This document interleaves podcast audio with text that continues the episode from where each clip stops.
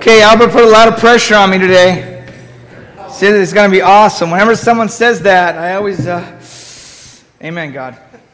It's awesome. I will now make myself taller. It's awesome. All right. I do want to give a shout out to Laker Nation. Okay. I know. I know that we have uh, some Laker haters. The Bible says, "Don't hate." The Bible says, "Love your enemies." Um, but I'm, a, I'm an honest fan. I don't know if we're going to win the championship. I hope we do. I'm supportive of the cause. But it's always wise to be an honest fan. Because when you start drinking the Kool Aid, terrible things can happen to you. You know, you don't want to drink the Kool Aid where the, the Lakers are going to win, they're really in last place. The Lakers are no, you see, you got to be honest. You got to be honest this morning. If you're a Laker fan, that's great for you. It's good. We're encouraged. Barbecues. We love that. But the Celtics could defeat us in seven games. We got to be honest with it. It's a possibility. When you start drinking that Kool Aid and say, no, it never happened, that's when you know when you're in Kool-Aid, Kool-Aid zone. Okay? A Sunday school teacher was giving her class the assignment for the week. Next Sunday, she said, we're going to talk about liars. And in preparation for our lesson, I want you all to read the 17th chapter of Mark. The following week, at the beginning of the class meeting, the teacher said, Now then, all of you who have prepared for the lesson by reading the 17th chapter of Mark, please step forward to the front of the room. About half the class rose and came forward. The rest of you may leave, the teacher said. These students are the ones I want to talk to because there is no 17th chapter of the book of Mark. Today's lesson, I'm going to need something from you. I'm going to need you to be intellectually honest with yourself. I want you to stop stirring the Kool Aid. I got grape, I got cherry, what do you need? I got it all. I want you to put that to the side. What you think you know about God, I want you to put that to the side. And I want you to be intellectually honest.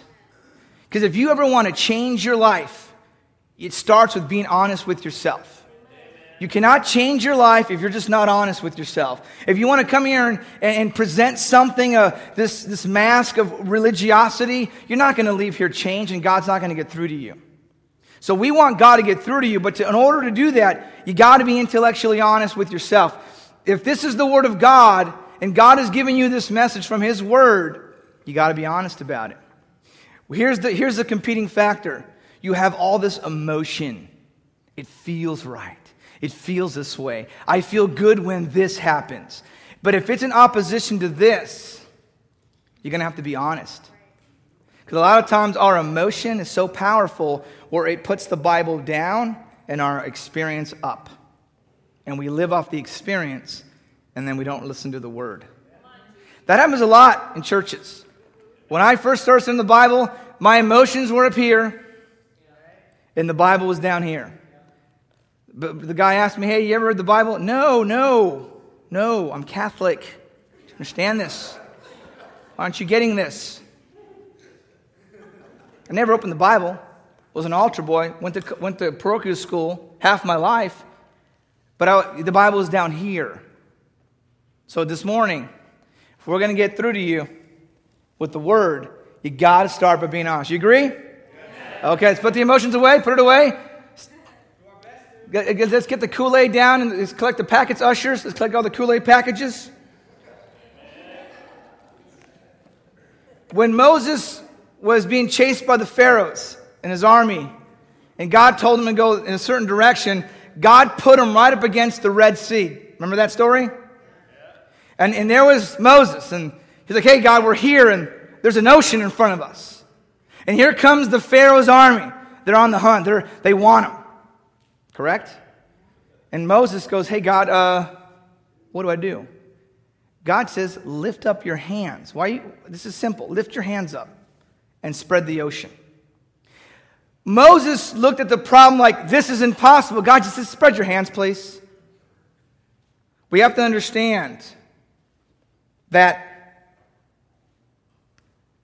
God is Amazing. Can we go to the, the beginning of the uh, uh, PowerPoint? I hope that's not the first one. Da, da, da, da, da. When God, uh, is that it? Huh. All my pictures didn't come over, I guess. Oh, there it is. Let's go back one. When God told Moses to lift and obey him, it was simple. Lift your hands up. And things happened. God, throughout the study, you can go back to the beginning, the blank screen. When God gives us direction, God sees it from a very simple point of view. Guess who complicates it? You don't know what's going on down here. And we complicate something very simple. Remember when Jesus was sleeping in the boat? And the storm came, and they're like, and Jesus is sleeping, and, and, and, the, and the waves are high, and the fishermen are freaking out. You ever see Deadliest Catch? Those guys hardly ever freak out on the show. I'm freaking out. Those guys don't freak out. I'm going, someone's gonna, the waves coming knocking guys off the boat and people die. They're picking up bodies. I mean, but these guys aren't scared. Fishermen aren't, aren't easily spooked on the water, but these were spooked, and Jesus was sleeping. And Jesus, what's, waves, calm down. And the waves, in God's view, it's very simple. You think that God wanted to kill Jesus on the ocean there, Sea of Galilee, with the disciples there? God's plan was going to end that night? No. Very simple. So today, we're going to look at a passage in the Bible.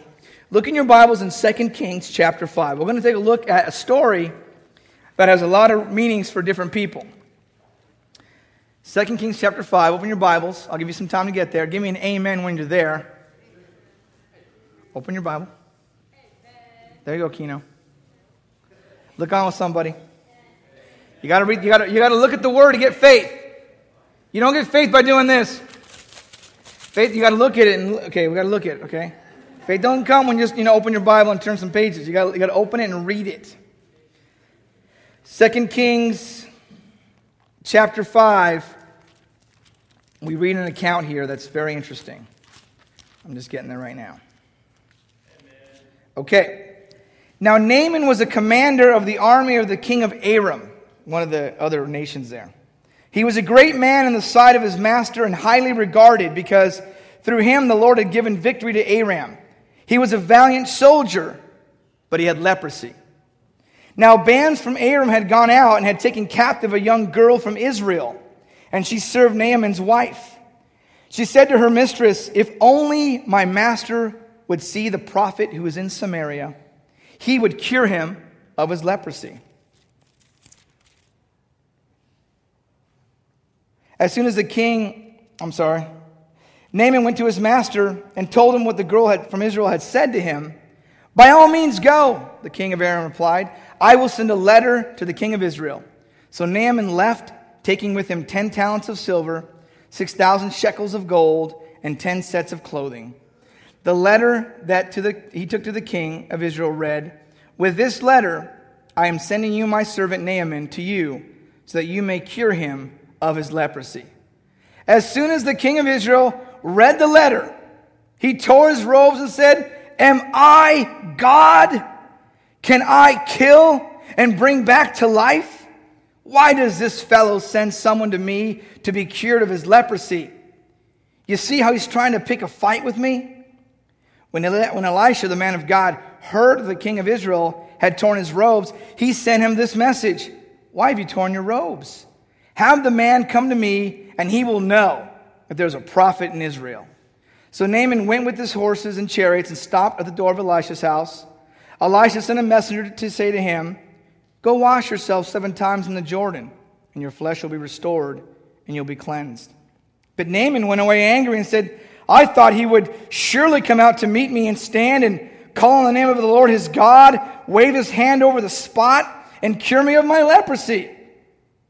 Are not Abana and Pharpar, or Pharpar, the rivers of Damascus, better than the, ones, the ones in Israel? Couldn't I wash in them and be cleansed?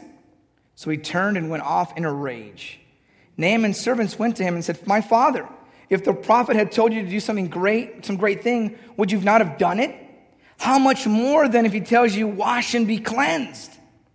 So he went down and dipped himself in the Jordan seven times, as the man of God had told him, and his flesh was restored and became clean like that of a young boy.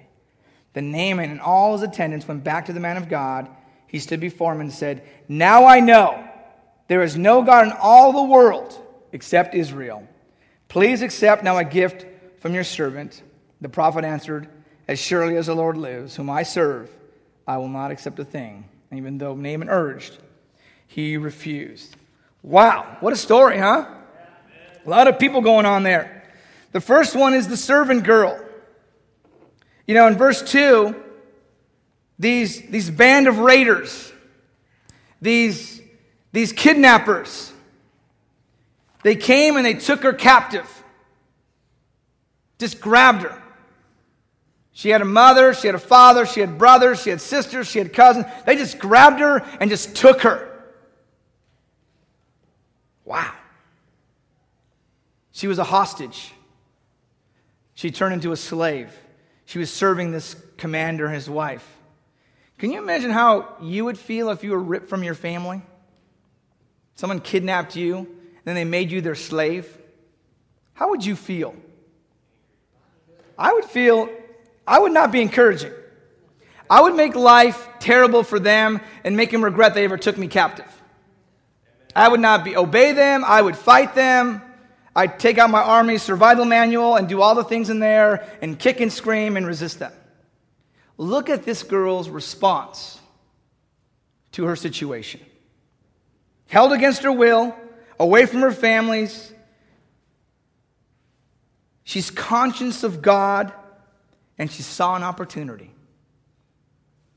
She was helpful despite her situation. She shared her faith despite her situation. The servant girl was looking to help others, even those who were her enemy. You know, Jesus says this very clearly in the Bible love your enemies. Here is the servant girl living it out. You know, the Bible and the Old Testament and New Testament are very close. Without the, without the old, there is no new. Love your enemies. She was helpful. You know, we cast a vision for the church for 10 more years ahead. What's it going to be like? And you either can be helpful, you can be helpful and positive and say, hey, let's do this. Or you can be like, nah, I don't like that vision. Nah, my slide wasn't up there. You're not really asking me what I think, but I did. If you have a vision, we want to know about it because we want God to use you in a great way. But I encourage you to be like the servant girl. Look at, look at her heart, look at her attitude. Can I get a slide there? Not working? Look at the next person the unfaithful king. Look in verse 6. You know, he took the letter from the king of Israel and he, and he brought it to the king of Israel and he, and he tore his robes and he says, Can I kill and bring back to life? Why does this guy send someone with leprosy to me? Because leprosy was certain death. Can I kill and bring back? Why are you trying to start a fight with me? He gets this letter and then he gets overwhelmed. Here's someone with a need and he just loses all self control. He assumes a lot. He gets critical. This is the king of Israel, the king of the prophet. He's the spiritual leader of the nation. He forgets who God is. How can I? How can I? Can I bring back? Can I do this? Can I do that? You know, there's a lot of I in there. When you start talking, when you start saying things like I can't, you're going to get easily overwhelmed. Very easily overwhelmed. He was unbelieving. He had no vision. He was self reliant. You know, the Bible talks about that. It says, See to it, brothers, that none of you has a sinful, unbelieving heart. Because what happens is, is you turn away from the living God. The Bible describes sin as being deceitful, it's sneaky. It's a very sneaky thing. Before you know it, when someone comes to you with some help, you're like, Am I the Lord God? Go pray. I can't help you we freak out. The king freaked out because he wasn't close to God. You know, a lot of our closeness gets exposed by some of the, some of the stresses in life. Our relationship with God gets exposed. If you're easily overwhelmed, here's a, here's a spirit check. How is your relationship with God? Because the king, something was missing there. I mean, he had the prophet Elisha. This guy was a disciple of the prophet Elijah. Remember him? Called down fire from the altar. And the, the king knew all this stuff. He knew all the miracles, but he didn't see it. The king lacked guts. You know, sometimes you got to have some guts. Sometimes you got to listen to your gut. It's important. This guy arrives at the pearly gates. He has to wait to be admitted while St. Peter leaves through the big book, book of life. He's checking to see if this guy is worthy of entry or not. St. Peter goes through the book several times, furrows his, his brow, says, You know, I, you know, I can't see that you did lots of good in your life, but never did you do anything bad either. Tell you what, if you can tell me of one really good deed that you did in your life, you're in. The guy thinks for a moment and says, Hmm, well, there was one time when I was driving down the highway and I saw, a, I saw a biker gang assaulting this poor girl. I slowed down my car to see what was going on, and sure enough, that's what they were doing. There were about 50 of them torturing this girl. Infuriated, I got out of my car, I grabbed a tire iron from my trunk, and walked straight up to the leader of the gang. He was this huge guy with a studded leather jacket and chain running from his nose to his ear. As I walked up to the leader, the gang formed a circle around me. So I ripped the leader's chain off his face and smashed him over the head with the tire iron. Then I turned around and yelled to the rest of them, Leave this poor, innocent girl alone, you slime. You're all a bunch of sick, deranged animals. Go home before I teach you all a lesson in pain. St. Peter exclaimed, Wow, really? Wow, I'm impressed. When did all this happen? Oh, about two minutes ago.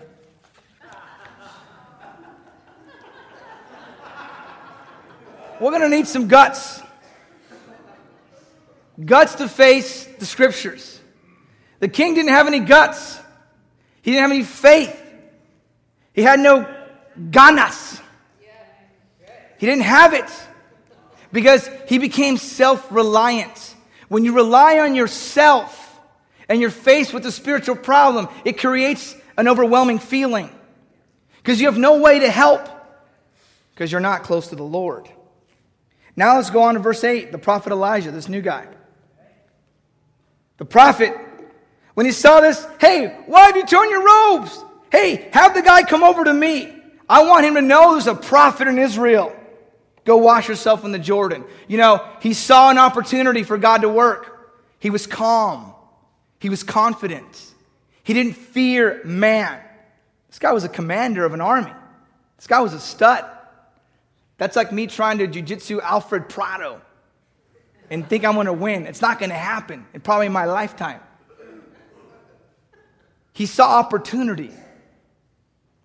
Jeremiah 17 Blessed are those who trust in the Lord, whose confidence is in Him. They'll be like a tree planted by the water that sends out its roots by the stream.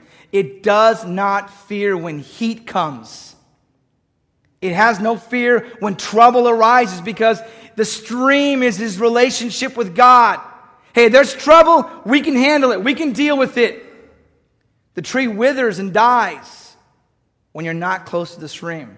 If you're not in the water, the living water, your tree will die, your faith will die. This is what the prophet's saying hey, don't panic, send that guy over to me. I can handle this. He sees prosperity, he gives clear direction. Why, in the, why did the Bible record this guy getting dipped in the Jordan River seven times? Ask yourself the question why would the Old Testament make a reference to that? He also, how it makes a reference to what Chris said earlier about Jesus and the snake being put on a pole. There's always a connection between the old and the new.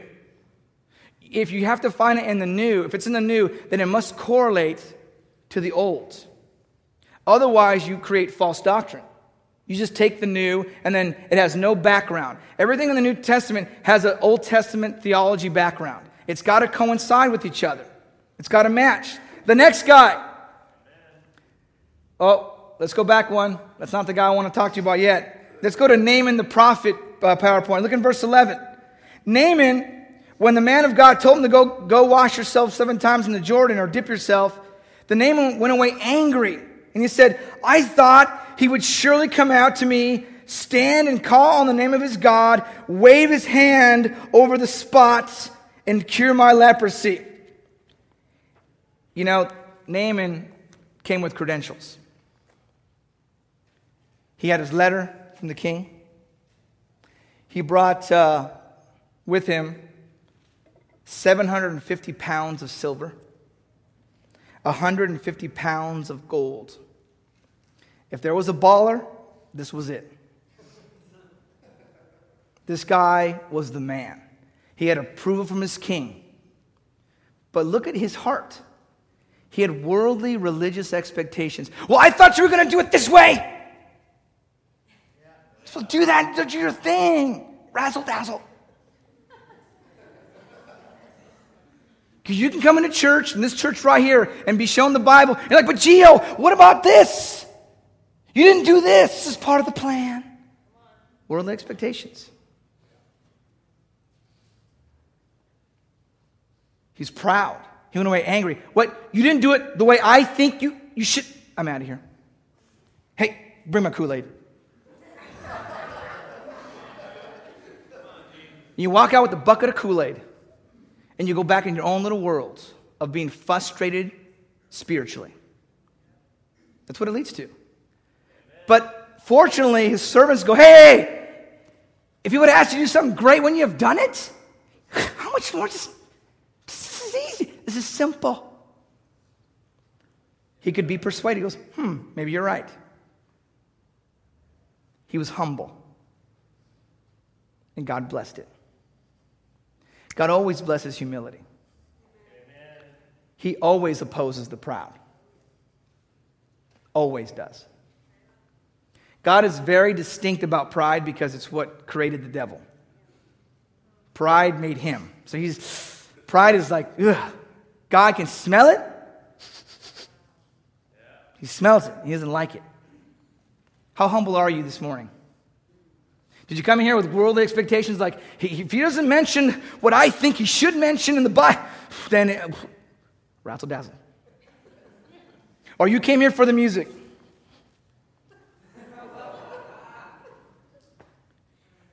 We're here for this. All that other stuff is fluff. This is the, this is the core. We do it to be loving and awesome and get, yeah. But you don't have a band on Monday going, Great are you, Lord, and you're going like, you don't have that. So you got to open the book and read. This is what we need. This is, it's very simple. We do the rest to encourage you. Is it required? No, but it's nice. This is what's required right here the Bible. You have to move away from the emotional trap that we're in. A guy named Joe finds himself in dire trouble. His business has gone bust and he's in a serious financial trouble. He's so desperate that he decides to ask God for help. He begins to pray, God, please help me. I've lost my business, and if I don't get some money, I'm going to lose my house as well. Please help me win the lotto. Lotto night, lotto night comes and somebody else wins it. Joe again prays, God, please help me win the lotto. I've lost my business. I lost my house. I want to lose my car. Lotto night comes and Joe still has no luck. Once again, he prays, God, why have you forsaken me? Eloi, Eloi. I've lost my business, my house, and my car. My wife and kids are starving. I don't often ask you for help, and I've always been a good servant to you. Please, just let me win the lotto this one time so I can get my life back in order. Suddenly, a blinding flash of light as heaven opens up, and Joe is confronted by the voice of God himself. Joe, meet me halfway on this. Buy a ticket. You got to come and draw yourself near to God. You can't sit back here and, you know, expect God to move in your life if you're not willing to come up instead of the Bible. God can't change your life if you're not willing to go, hey, hey, let's get together for a Bible study. I want to learn more about God. Can't do it. You need help, right? Come on, Joe. Matthew chapter 3 now. Look at this. Where was Naaman baptized? In the Jordan River. It was all dirty. What was John the Baptist doing in Matthew 3? John's clothes were made of camel's hair. He ate locusts with honey. He's pretty cool. He was on a very uh, disciple shaped diet, I guess. People went out to him from the Jerusalem and all Judea and the whole region of the Jordan. They were confessing their sins and they were being baptized by him in the Jordan River. The Bible says that this was the precursor to Jesus. The Old Testament had Naaman dipping. John the Baptist continues the dipping of Jesus there and other people in the Jordan River. The Bible just says, though, they were confessing and being baptized. What else were they doing? Well, in Luke 3 uh, of, of the Gospels, the Word of God came to John. This is a parallel passage, but it gives us more information. Look what it says. He went around preaching in, in, around the Jordan, baptizing, preaching a baptism of repentance for the forgiveness of sins. That's what John was doing. Jesus is not even there yet. That's what Elisha told Naaman, Naaman the commander, dip yourself and be clean. That's what uh, John was doing in the Jordan with people. He was confessing and baptizing. Now, that's the pattern from the Old Testament to the New Testament. And the question that comes to always get is now people think that it's not an important part, it's not essential. If it was essential for Naaman to be cured of leprosy, if it was essential for people getting their sins forgiven, why would Jesus stop there? Okay? So let's look at another guy, Paul. Paul tells his story, and this is what he says to the governor of, of the Roman uh, area.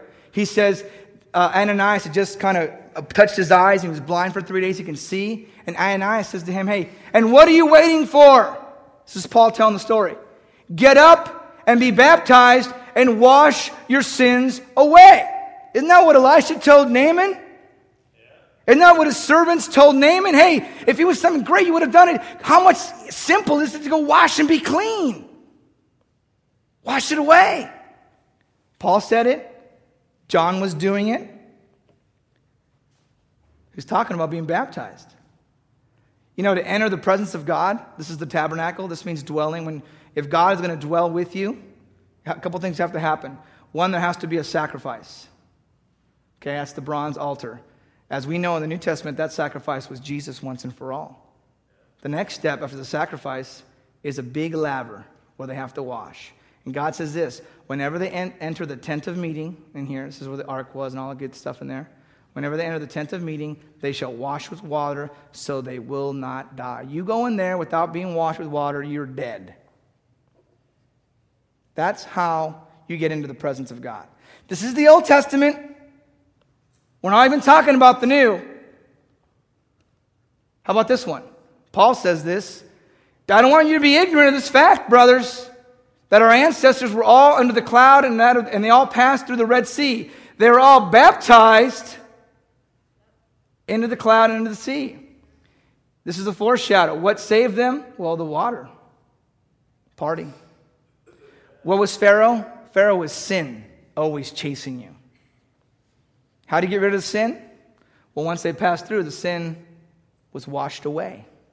Pharaoh and his army were washed away. Old Testament. You don't hear this in mainstream Christianity because they want to deny the Old Testament. They want to take a few passages out of the New and claim their theology. I'm here to tell you, historically speaking, do your history, Google this. This has been an ancient doctrine for many, many, many, many, many years, thousands. But in America, it changed. People altered this. Peter even says it long ago, the days of Noah, while the ark being built, in it only, uh, only eight and all were saved through water.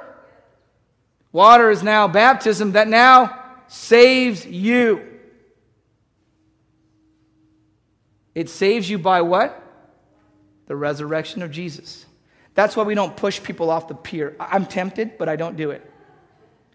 Because it's about the resurrection. As Jesus died, was buried, and rose, so you die, you're washed with water, and you rise to a new life. These are all in the Old Testament, and, and all the writers are corroborating it. They're, they're trying to get you to understand hey, this has happened over here. It's, it's, it's relevant now. But our emotions get in the way.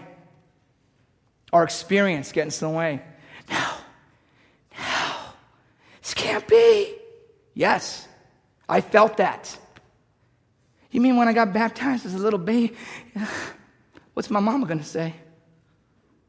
I was freaking out because I thought me being baptized as a little kid was it. And no one got baptized in the Bible as a little kid. No one. You can scour through it, it's not there. So I had to put away my emotions. And what does the Bible say? And then my faith started to grow. Did it go against my culture, my family? Yes, it did. Did mom get upset and stop making me dinners? Yes, she did. I came home, there was usually there was food, a plate of food, no matter how late I came. This time there wasn't. There was a problem in my house. She tried to starve me out.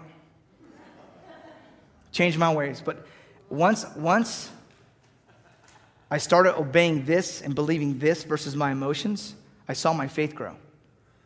Your faith grow, it's simple. Just put this into practice. Put this into practice.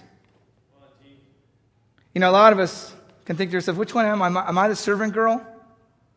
Am I the king of Israel? Am I the prophet Elijah? My Naaman the commander? That's why I said in the very, very beginning, you got to be intellectually honest with yourself this morning. If you're not honest with yourself, you'll leave here unchanged. You cannot deny the scriptures. People try, theologians try, they write books, they make millions of dollars. They try to write this stuff away. But you have to do your own homework. You got to look for yourself. Don't just believe a preacher. Don't even believe me. Look this up yourself. Study this out on your own. Come to your own conclusions. And if it matches up, amen. But Naaman had one thing going for him he was persuadable. You could persuade Naaman. Even though he was this tough cookie, he was persuadable. Are you persuadable? The Bible says in Hebrews 13, allow yourself to be persuaded when you're presented with the gospel. It's referring to leaders. Allow yourself to be persuaded. Don't be so stuck. Allow yourself. Look into it. Because God always opposes the proud, but He gives grace to the humble. To God be the glory. Thank you.